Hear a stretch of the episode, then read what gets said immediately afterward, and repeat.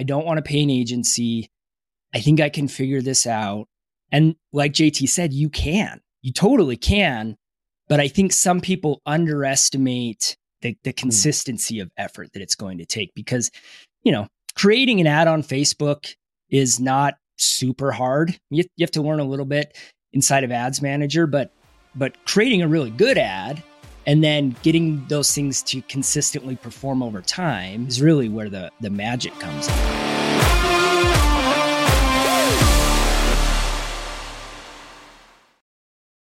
Hey, friends, welcome back to the Carrotcast podcast. I'm your host, Brady Winder, and this is a podcast where we help investors, real estate investors, dial in their online marketing so you can build a business of freedom and impact. Um, the way we're doing that this month is it's paid ads month. I get excited about paid ads month because it's a great way to supplement your SEO efforts, and it's a really good way to get uh, leads in the door quick. And so We've did our episode with Brendan on Google Ads PPC, and this week we're talking with Kiley and JT, our friends over at SilverStreet Marketing. So welcome back to the podcast, guys. Thank you. Super stoked to be here. We love paid ads. Absolutely, it's going to be a good one. And so today we're talking about um, we're talking about Facebook ads. So a couple years ago we did a podcast series, four part podcast series. You guys can go listen to. I'd say at least half, probably over 75% of it is still relevant. Um, obviously, things change with the platform, things like targeting. Um, iOS 14 has happened since then. So there's some technical things that are irrelevant. But if you really want to nerd out, um, you can go back and listen to that series. Go to carrot.com slash ads, check out the other resources we have on paid ads. Uh, but this episode is not going to get super granular and super tactical um, but it's it's going to be just enough information to not overwhelm you and to help you really make an informed decision on where does Facebook ads fit into my business as an investor? How can it benefit me? You know, ROI, what to expect, what should my messaging look like, feel like, and how can you get um, leads with Facebook ads. So if you've thrown money at Facebook ads uh, before and not been successful with it, whether that was by yourself and no education or with an agency, um, then well, one, I'm sorry, but two, hopefully we can help you turn that around and be successful. Um, anyways, uh, Kiley, JT, um, let's talk about let's talk about Facebook ads. So one thing I'm really curious about right off the bat is like, what's the ROI you're seeing on Facebook ads versus like PPC, SEO, you know, cold calling, bandit signs? Where's it? Where's it fit on that spectrum? JT, go ahead, man. Yeah. So um, when you're looking at the the ROI that's coming from it, typically what we're seeing on Facebook is we're seeing a cost per acquisition uh, in between about a three thousand to thirty five hundred on average is overall cost per acquisition. Um, depending on areas, you can kind of lower that down to about uh, uh, around a two thousand dollar marker. It just kind of depends on a couple moving parts. Um, that could be things like: Are you paying for management? Um, how aggressive are you in your area? Uh, are you employing different types of tactics, not just lead generation, like branding and and trying to become more of a, a powerhouse in your area? So there's a couple things that will affect that and can kind of change um, that uh, cost per acquisition price. But most investors that are coming on for management are sitting around that, you know, you could probably say about two thousand to three thousand dollar cost per acquisition marker uh, per deal. Yeah, and to yeah. to to break that down maybe just a little bit more, um, basically to get that cost of acquisition, you're looking at your cost per lead, right? And then the number of leads it takes to close a deal. So uh, on Facebook, we see probably right around an average of 20 leads per deal. Would, is that, wouldn't you agree, JT? Yeah. Yeah. About 20 leads uh, per deal. yeah, about 20, 20 leads per deal. So um, depending on what your cost per lead is, and then depending on your on your close ratio. So, uh, one of the things we find that's that's most important when doing Facebook ads is having a really strong follow up system. So, uh, if you think about lead generation in terms of each channel you're using, you're going to be finding potentially different people, a lot of the same people. We can talk about that a little bit more, but you're you'll find people at different levels of readiness in their decision making process and with a ppc ad for example you have someone that is actively searching for uh, I need to sell my house fast. So that person is in this mode of problem solving. On Facebook, we one of the one of the powers of Facebook is that you can find people who are potentially not quite that far in the fu- in their decision making process yet. The benefit of that is you're getting in touch with them before they start shopping investors. Um, mm-hmm. the challenge with that is you have to uh, be ready and able to nurture that lead. So that that follow up system really matters in the the frequency of the follow up and the quality of the follow up, uh, because your lead time from lead capture to lead close may be a little bit longer. Now that varies. We have people who start running ads and within two to three weeks close a deal. Um, so it's kind of you know there's that full spectrum, but uh, and and you mean follow up holistically, right? As far as you know, your whole Facebook funnel, your top of funnel, middle funnel, bottom of funnel, and your email and your call, you know, direct mail follow up. Yeah. So I'm yes, I mean yes on the Facebook stuff, but I'm talking more specifically about your non-Facebook follow-up. So text messages, emails, phone calls. You know, you've yeah. got to be you've got to be contacting those leads right away. You need to be following up with them frequently and often and uh, and putting them in a in a in a nurture sequence to get them towards the the close. Okay, that makes sense. Um, why why Facebook ads? I, I mean, I want to just why Facebook ads in general, but why Facebook ads right now? Like, what opportunities do you see for Facebook ads for investors right now? Well, I mean, Facebook ads have been effective for many many years. There's like a cajillion people on facebook still even though even though it's now kind of an older social media which is wild to to think about. Um, the demographic of users on facebook skews older so that fits well with um, the the typical like high equity uh, homeowner or someone that would would own a home and be potentially interested in selling. But mm. Specifically, I think the opportunity right now, Brady, you touched on this a little bit earlier. There have been a lot of changes on Facebook. So the iOS 14 change was huge. That dramatically impacted um, audience sizes and the ability to track conversions and things like that. Uh, but then, not too long ago, there was another update uh, with a a settlement with the HUD where they they changed targeting mm-hmm. options a lot. I mean, and, and we did it. You we did a, a, video on this as well with you that talking That's about right, how um, talking about how you can't use lookalike audiences or special ad audiences in real right. estate anymore. That that was like that was one of the I've been I've been marketing on Facebook since 2007 and that was one of the biggest changes I've ever seen Facebook make. And yeah. the results of that is a lot of uh, people have said, I don't know how to do this anymore, mm. or I'm going to give up on Facebook. And I'm talking like individual investors, but also um, some of the other uh, like agencies that we we know of have really stepped back um, because they they didn't want to try to figure out how to how to work through it. So the benefit there is the eyeballs are still on Facebook. So if there's less people competing for those eyeballs, uh, you have an opportunity. Well, I would think, you know, you point out there's still a cajillion people on Facebook. Mm-hmm. It's like, you know, we like to talk about, oh, well, Facebook's dead. It's not relevant anymore. But I would think that the the quality of lead would just slowly go up over the years. Or as the user base on Facebook goes to, you know, older demographics and not, you know, it's no longer just high school kids and college kids, what it was literally made for on Facebook. I would think that. Well, and that's that's a lot of what we've seen. It's just that that feedback there is the people using Facebook is exactly that. You want to stay in front of those demographics because that's going to limit. That's going to help you get your targeting more and more direct. So you're you're 100 percent right on. Yeah, interesting.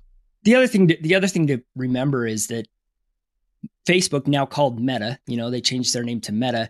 They they own Instagram as well and then they have their their own ad network which is similar to like the Google ad network. So um, when you're running ads through the Facebook uh, or the Meta Ads Manager, um, you're you have the ability to run ads across many other places too. So your ads will show up on Instagram. Your ads can show up in mobile apps as people are using.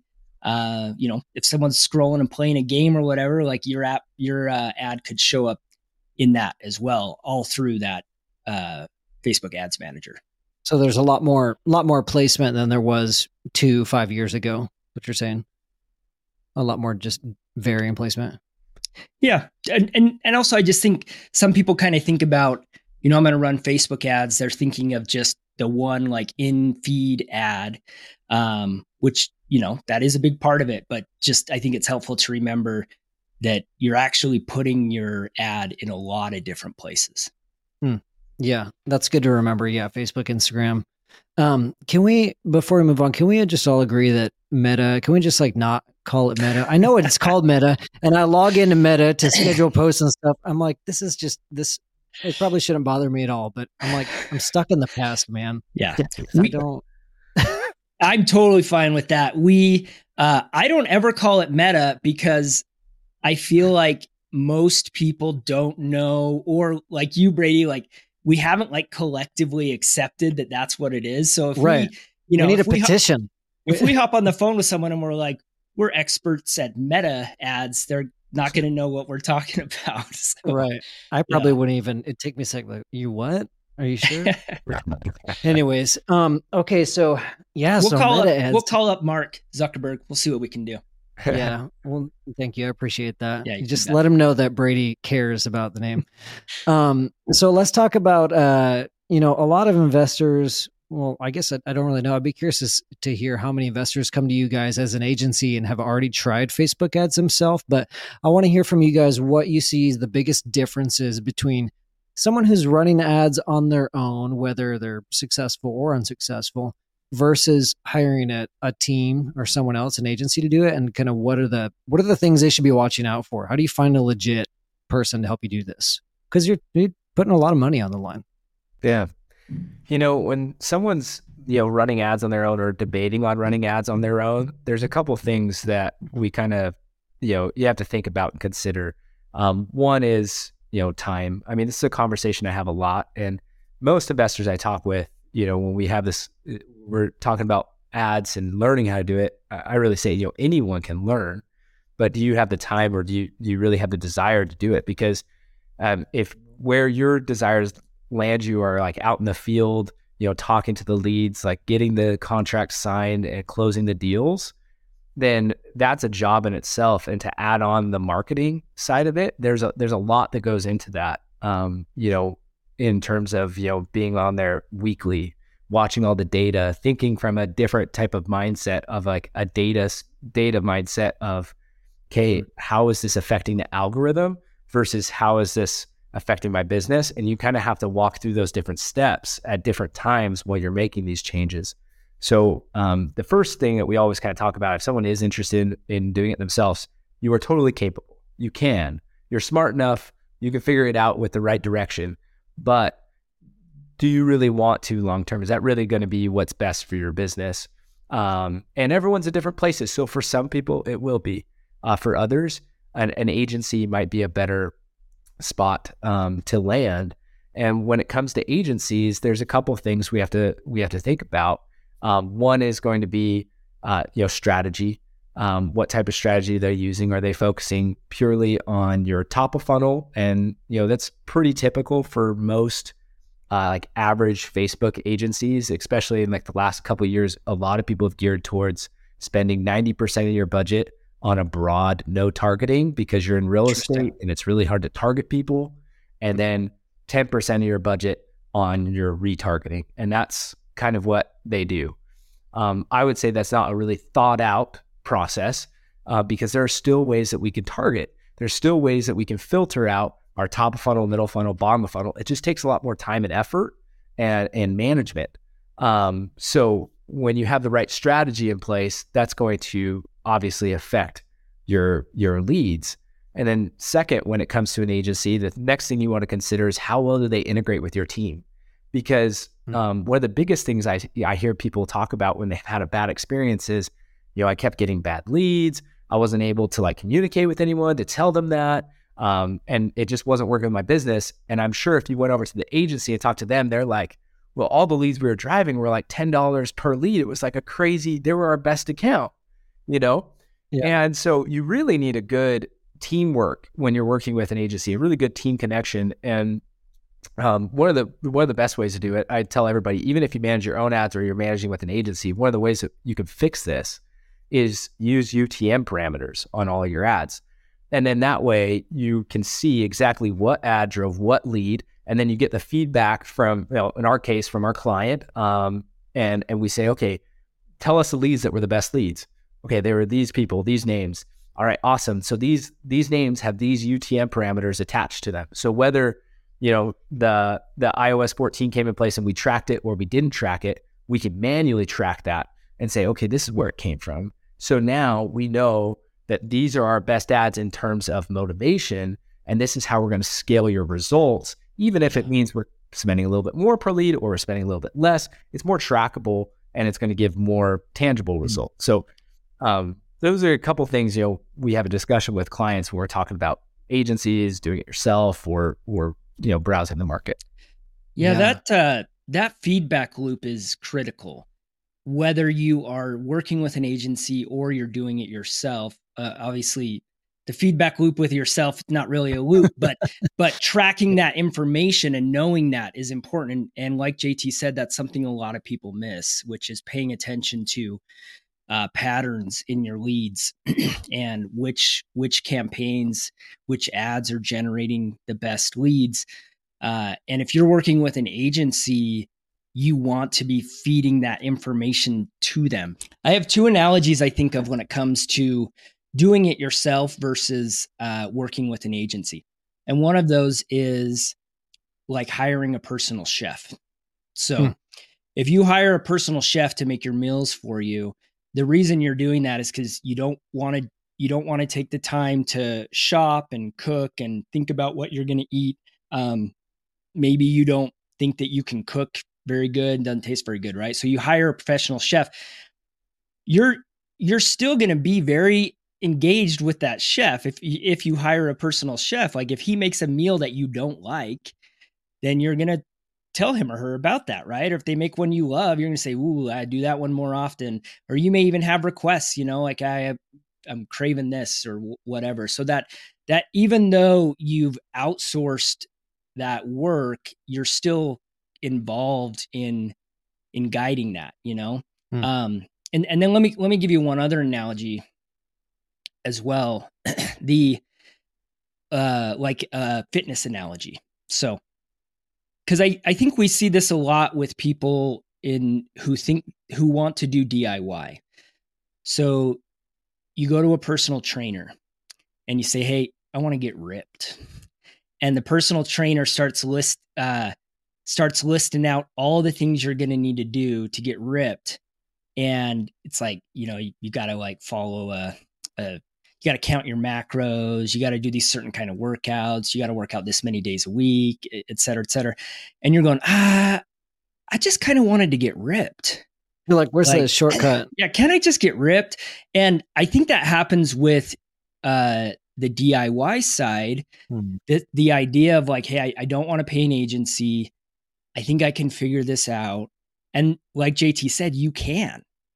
You totally can but I think some people underestimate the effort that it's going to take, the, the hmm. consistency mm. of effort that it's going to take. Because, you know, creating an ad on Facebook is not super hard. You, you have to learn a little bit inside of Ads Manager, but but creating a really good ad and then getting those things to consistently perform over time is is really where the the magic comes in. Yeah. Well, I love that analogy and I love why you bring that up because the consistency. You know, learning it, like learning how to run Facebook ads once and saying, okay, now I know Facebook ads is not enough. But was that going to last you maybe six months to a year? You know, until the next major change comes in, maybe it depends on what's going on and keeping up with trends. And I mean, there's so many things targeting. And so, yeah, I like that. You have to be consistent at it. Um, yeah, that continuing education, if you will.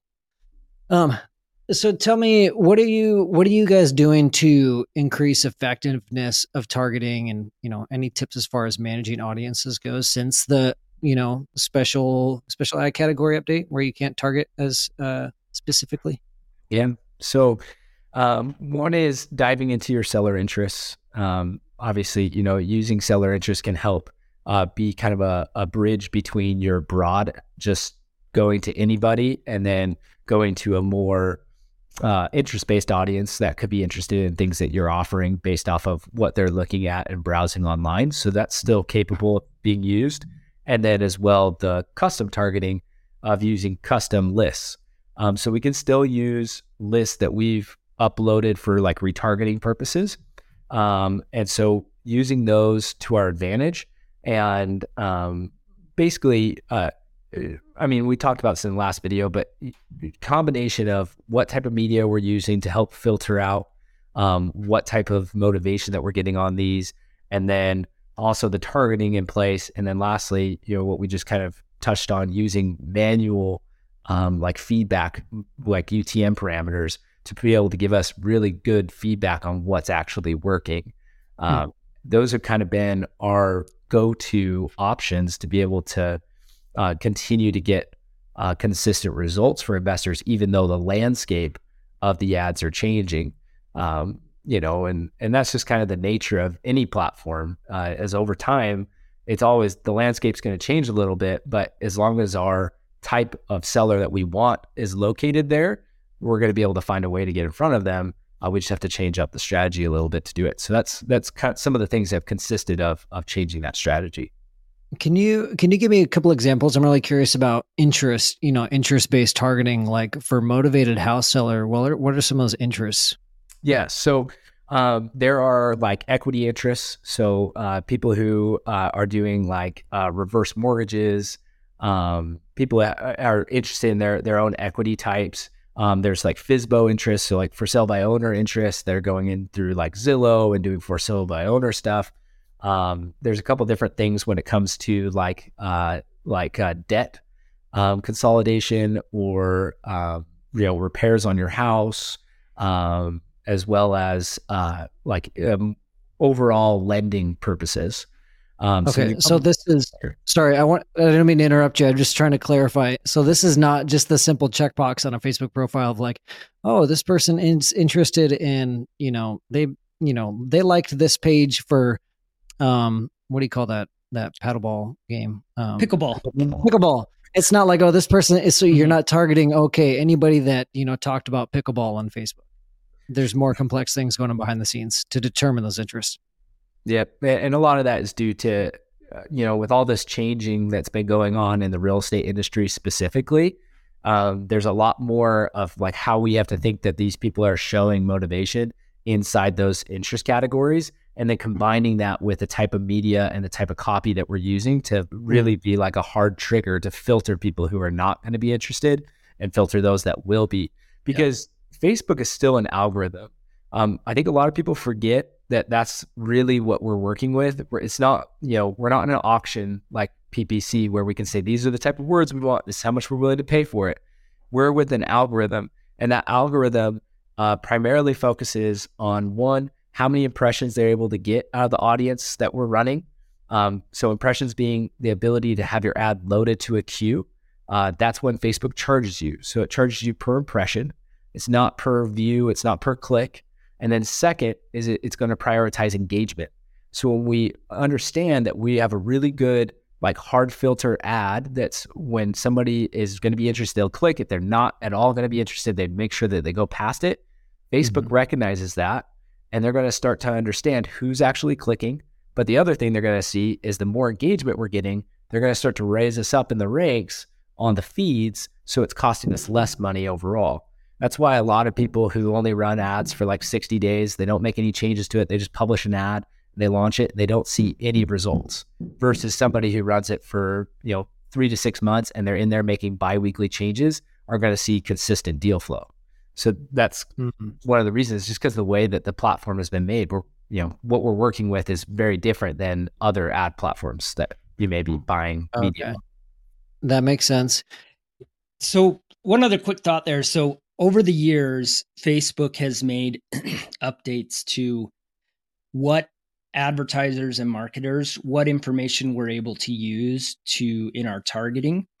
Um, you know, there there have been like you you could use to target around lots of different things like income and um and yeah well, well there's lots of examples in there but android as, user iphone user.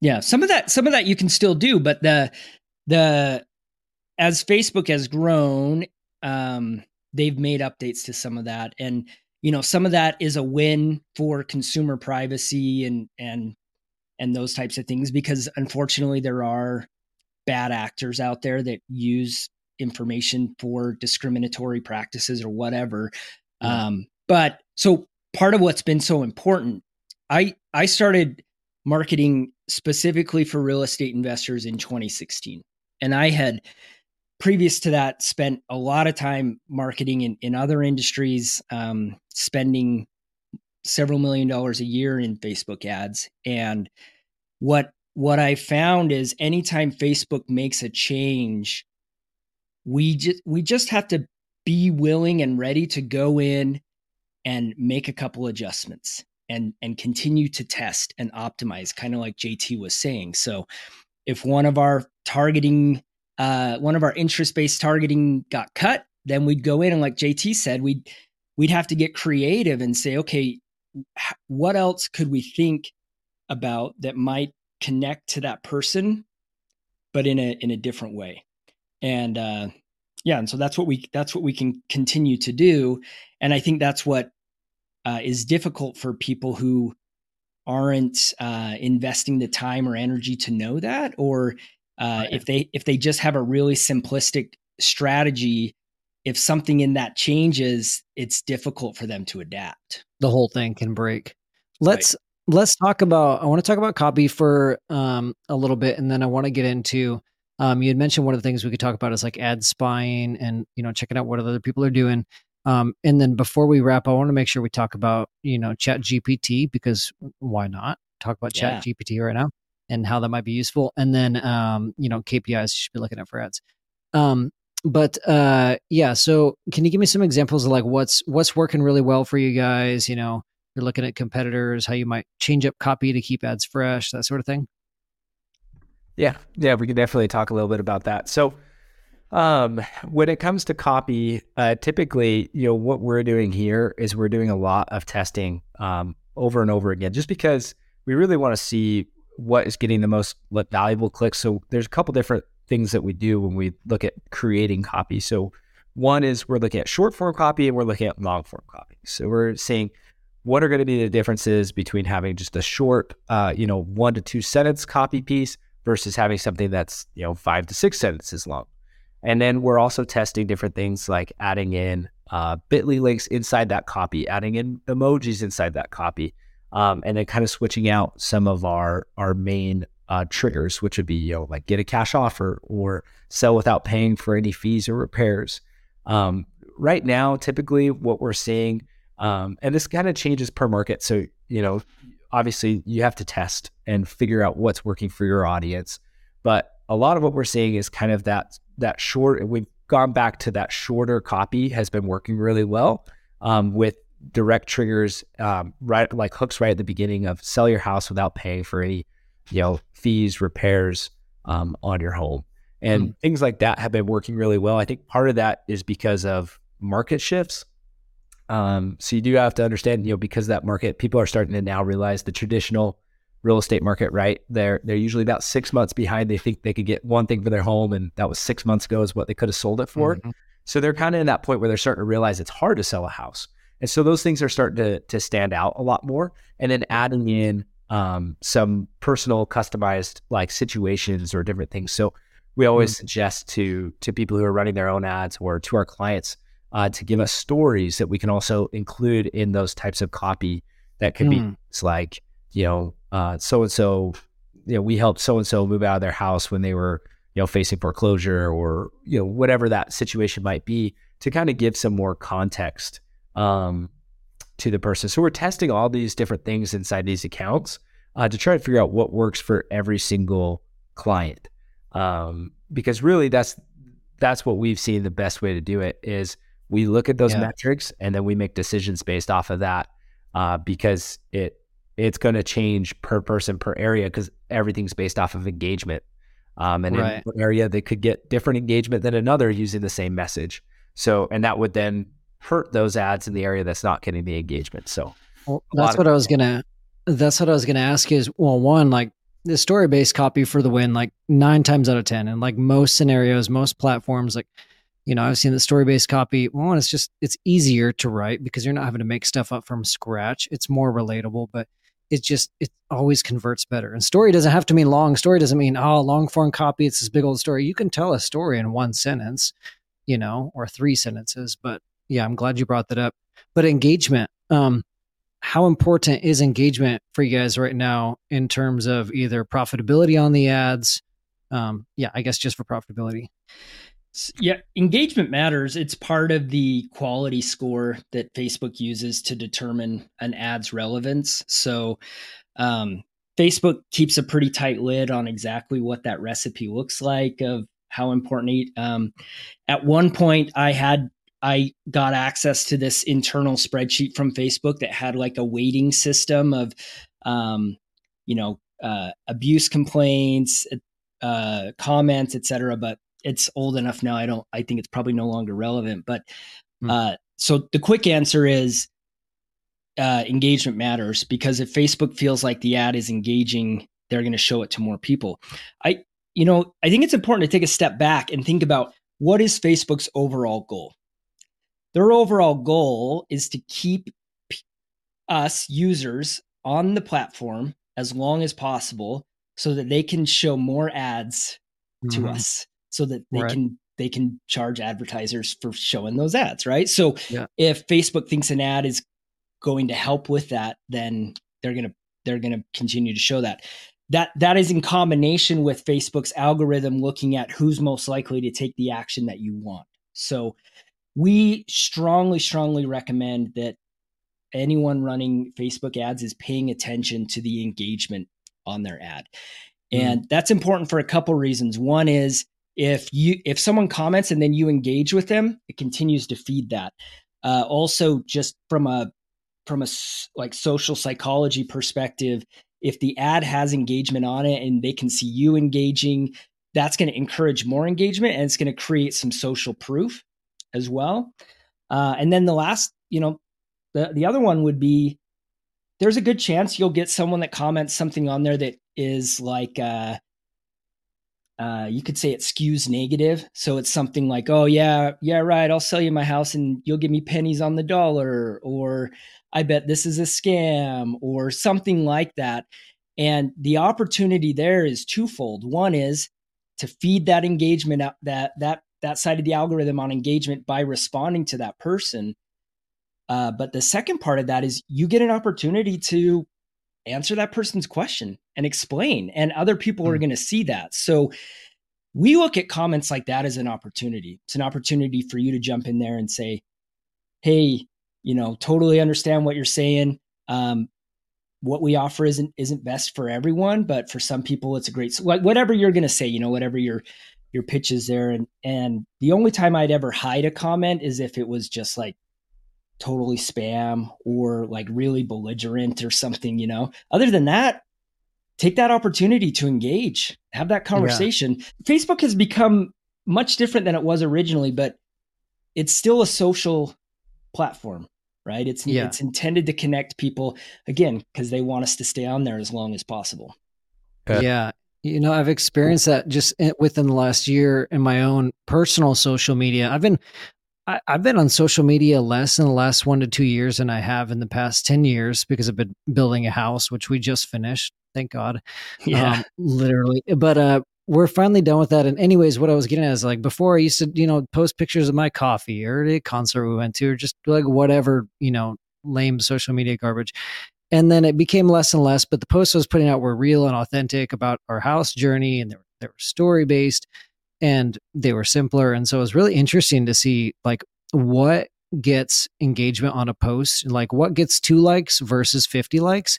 and then firsthand being able to log in a few times a day and see how those first few comments and this is i bring it up because it's applicable for the ads just like you're talking about those first few comments will just compound and compound and compound and before you know it, it's like boom you know that post is shown to everybody and then you run into people like oh i saw you saw the thing on facebook and they didn't even respond and it's just the the reach of it is just exponential you know just based on that engagement because it was something that people could relate to and so I, I see that as a huge opportunity for ads in general, but especially for real estate ads. Like there could be a lot of really boring real estate ads. And it's like, oh my gosh, there's so much opportunity to make this exciting and about your your company and your values, what you're doing in your community. And, you know, I think there's a lot of opportunity there. Yeah. There's a, yeah. you know, I think Gary Vee came out with this, I want to say like six months ago, he, he released this where he was like, his entire ad strategy was changing to first start organic and see what gets the best mm-hmm. like proof that it would work and then take that style of ad and run it as a paid ad. Um, and you know something that we consult our clients with is is similar in the sense that we're trying to get very transparent and honest content. So things like face to face videos talking about situations in which they're hel- helping sellers. You don't have to have the seller with you. You you can. I think that's great when you do. But instead of just getting like a review from the seller that says, yeah, it was great, you know, they bought my house for cash, that's good. But you could go even better and you could talk about the situation and give give those details that are a little bit more intimate, transparent, and honest. And oftentimes that's going to attract an even more motivated person because they connect with those things. You know, when yeah. you talk about someone struggling through foreclosure and that you were able to stop it, you know, two weeks before they lost their house had all this damage done to their credit, all of these, you know, negatives. And you're like, but they put cash in their pocket. They're able, we were able to, to arrange it so that they could leave on their timeline. And, you know, now they're off in a better place.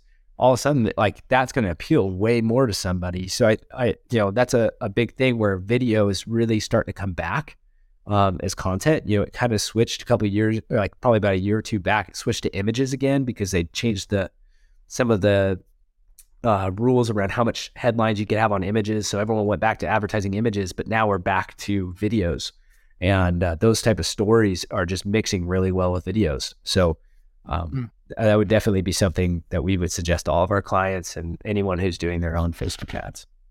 Well, and it's a good point to you know. I think a lot of people could benefit from just spending the extra few minutes in most cases to, you know, test out kind of like the Gary Vee strategy you mentioned, but test out like, you guys like this video or this video, this post or this, you know, I'll do the same thing with like titles for a piece of content, a blog post or video, just in an Instagram story. Or like if our carrot internal team is about to take a bunch of time to invest in creating a thing, it's like we don't know exactly which idea is the best idea. I know which one I'm the most in love with, but let's ask the audience, do a quick Instagram poll or even just like showing a couple ad variations to a couple families and family members or friends like, hey, which one of these is more interesting? that you know could save you so much money and time and energy just that little bit up front yeah and and changing your the way that you run your ads too i mean one thing that we do is we use dynamic creative um, and mm-hmm. that helps a lot in how we're actually running and operating these ads and figuring out what's working best because we're not having to do so much split test which can yeah. split test is great because it gives you a, a definitive answer but oftentimes it could spend more money in trying to find the answer than it is worth it because then you have to test again and again and again. Whereas when you're running dynamic creative tests, the automatically that basically your budget is shifting towards what's actually getting the engagement. And so we can keep adding to that test over and over and over again, proving the results and getting the best options that can be in that ad. So mm. that's another thing I think a lot of people kind of forget about is how is using dynamic creative. So so speaking of creative, I think that's a good segue into Chat GPT, different ad variations.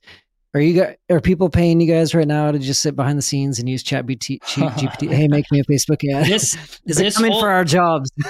everything I've said on this podcast was written by Chat GPT. we are all I, Chat GPT. I'm just typing it in as you guys say it. I'm like, okay.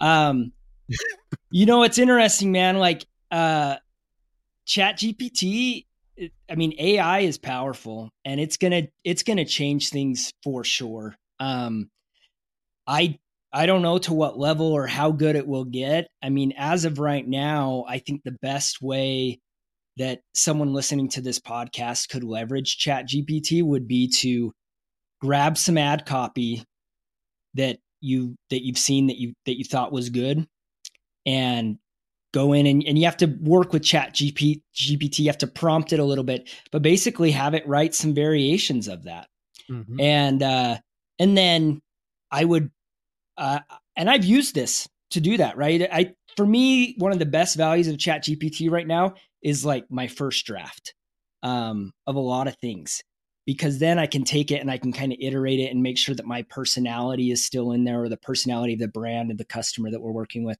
Um, but if you're just like, man, I need I need some help coming up, like I don't even know where to start. Just you could go to Chat GPT and say, uh, write an ad for a real estate investor on Facebook that wants to buy a house that is um, in foreclosure, whatever. Yeah, yeah. and just let Chat PT, Chat GPT start start going to work for you.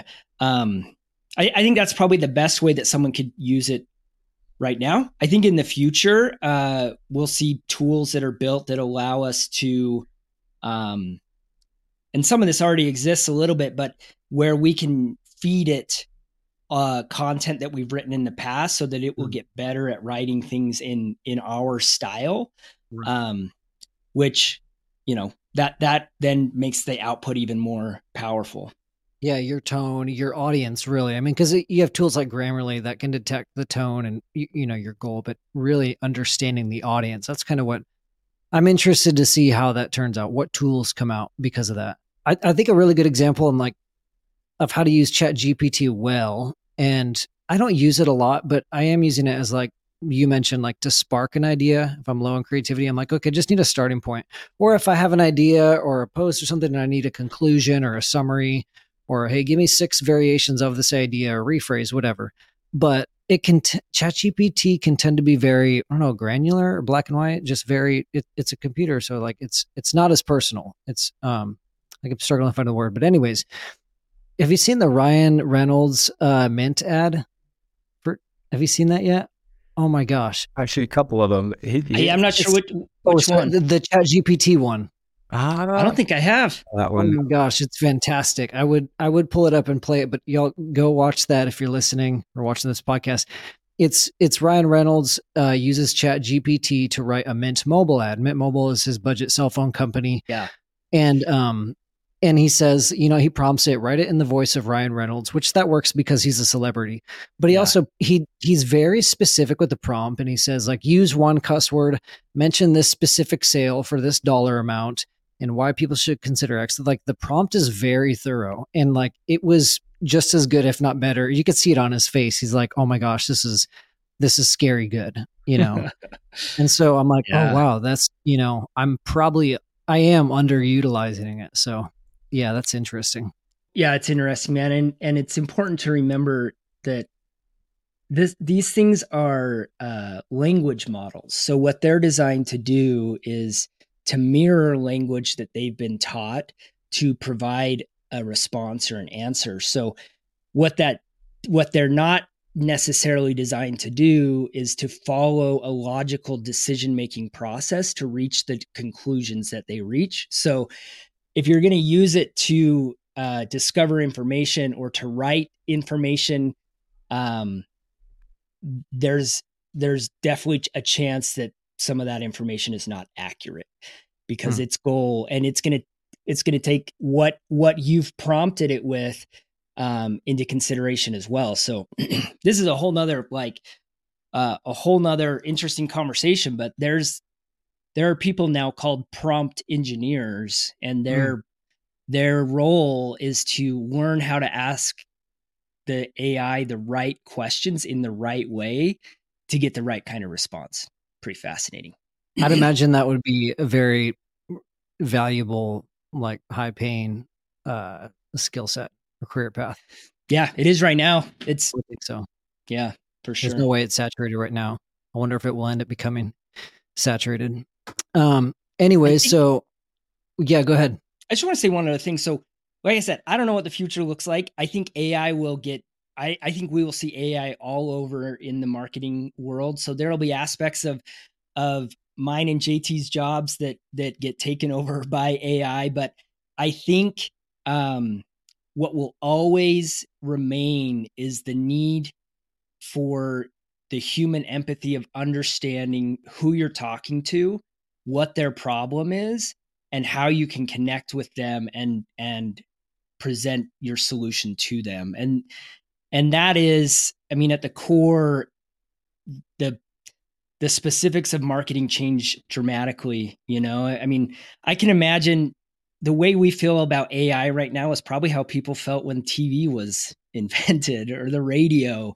Yeah. Um, there's going, yeah. whoa, this changes everything. And but the principles of good marketing remain, which is you got to understand who you're talking to. You got to you got to understand their need and you got to speak to it. And if you provide value to them, then they'll be interested in engaging with you or talking to you. Yeah. You know, I, I don't know if you and I have talked about this before. I'll mention it real briefly, but um, I'm going to catch a lot of shade for even bringing up Dave Ramsey's name to our audience, you know, to, of real estate investors. But I was listening to it. Actually, wasn't Dave. It was it was an Entre Leadership podcast on Dave Ramsey's network a while back, and, and this guest was on. he was talking about how people have made money over the past century, and and it started out, you know, people who made money, business owners, it was with your your muscles. So like, you know, farmers, it was it was sweat, it was, you know, working like physical labor.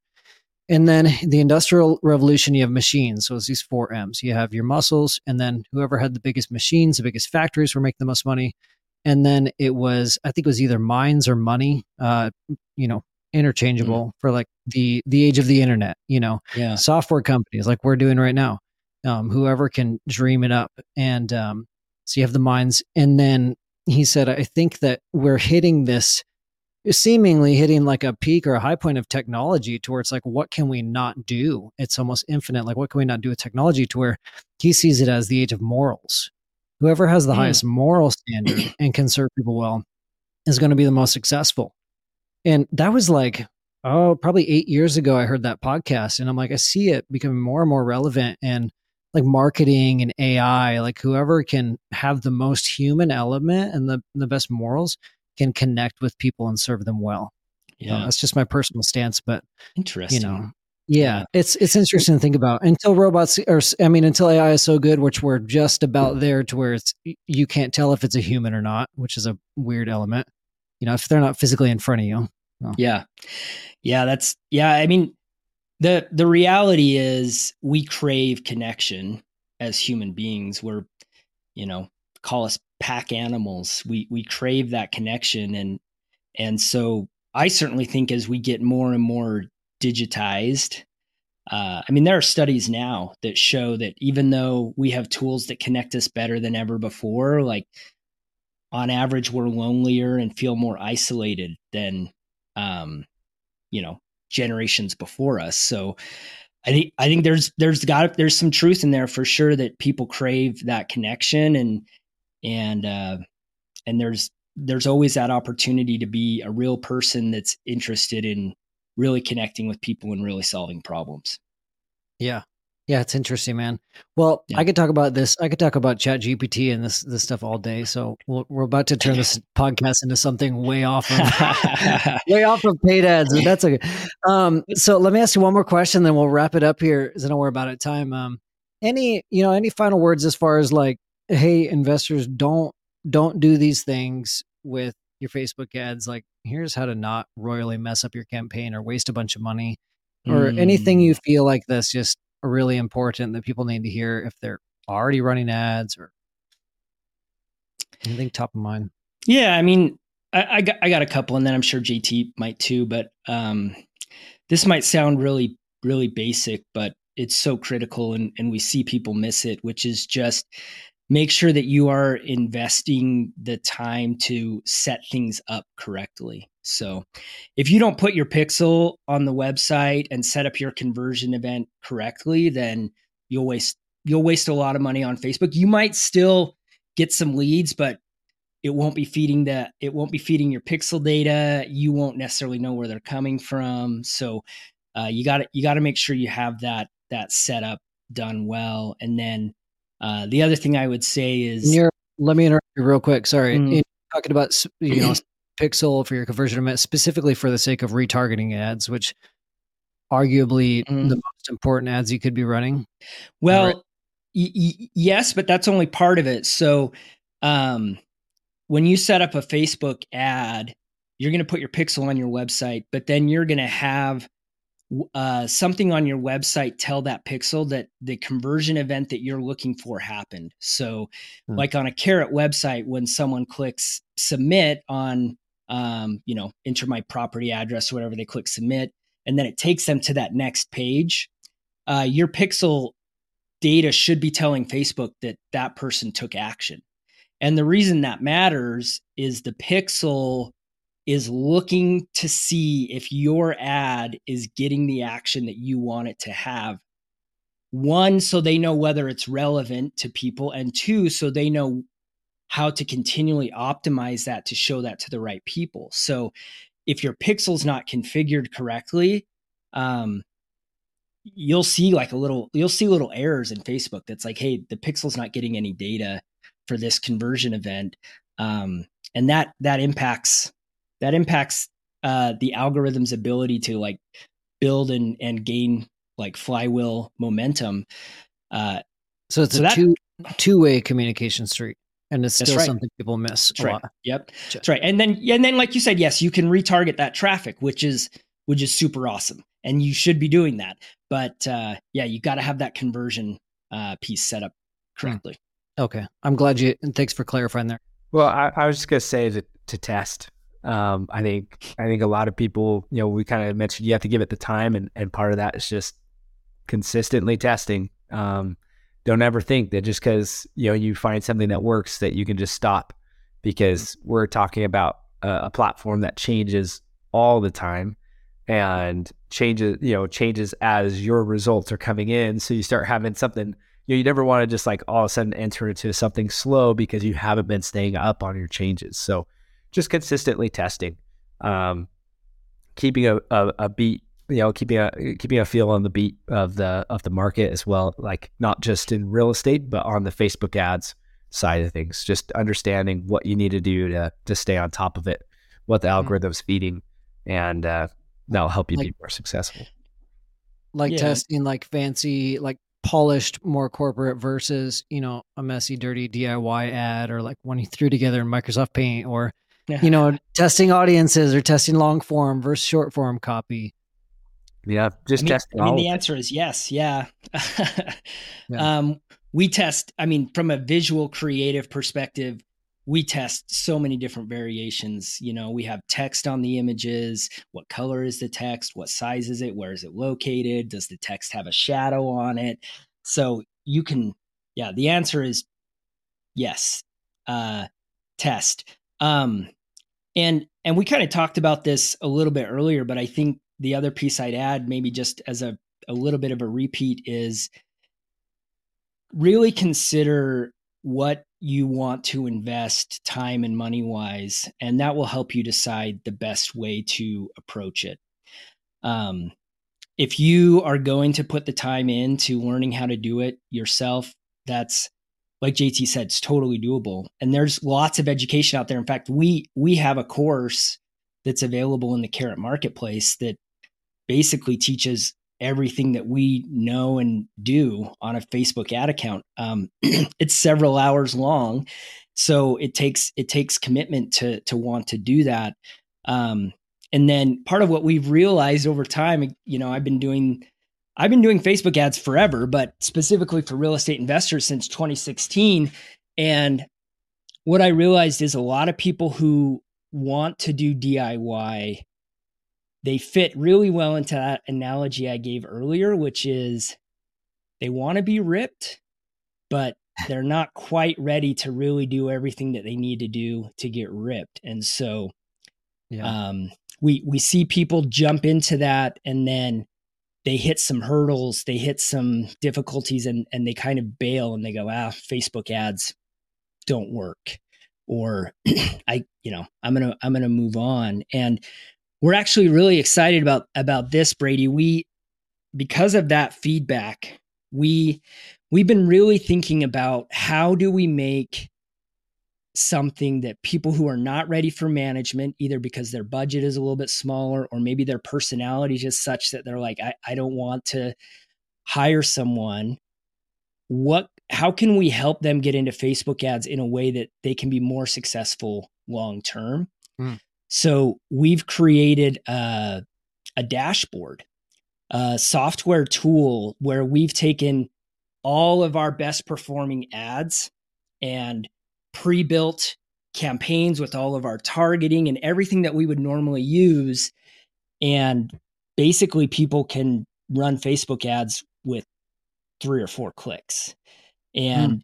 run everything through through this dashboard. And uh, it's because part of what part of what's hard about facebook marketing is learning how to use ads manager. It's yeah Facebook Ads Manager. I mean, you get in there, it's a little bit overwhelming. It's a, it's a, it's convoluted, little bit intimidating. Yeah. yeah. So we've uh we've we've got a tool now that that takes all of that and puts it into like a super simple dashboard where you're just like you're, yeah you're clicking and you're toggling things on and off um and to th- this is the way i think about it so to come back to my other analogy about about food hiring a agency is like hiring a personal chef DIY is like doing it all yourself. So you're coming up with the meal plan, you're going to the grocery store, you're buying all the groceries, you're chopping it all up, you're cooking it, you're um and this this uh this this new tool is like a Hello Fresh or Blue Apron hmm. where someone who knows the prof- the professionals are preparing everything for you, they're delivering it to your doorstep and all you have to do is couple steps and then you're eating. Yeah. It's probably easier than HelloFresh though, because I've tried Blue Apron and I'm like, oh man, this is a lot of ingredients. Oh yeah. But that yeah, is really cool. It's, it's, not a perfect analogy. I mean, because really it's like um I mean, it would be like if all you had to do with the HelloFresh was put it in the microwave, you know? Yeah, um, it's microwave HelloFresh. yeah, that's how, that's how easy it is. Hello microwave. I like that. I'm really excited to see this. Um, where can people just hit you up through the marketplace? You guys will send them a link. So as of as of today, when we're recording this, uh, we are in uh, beta, and we have a handful of people in already, and are accepting just a limited a limited few more. Uh, if you're interested in that, you can go to go dot slash beta and uh, by the time when when this podcast airs, if we've come out of beta, we will uh, redirect that link to get you where you need to go.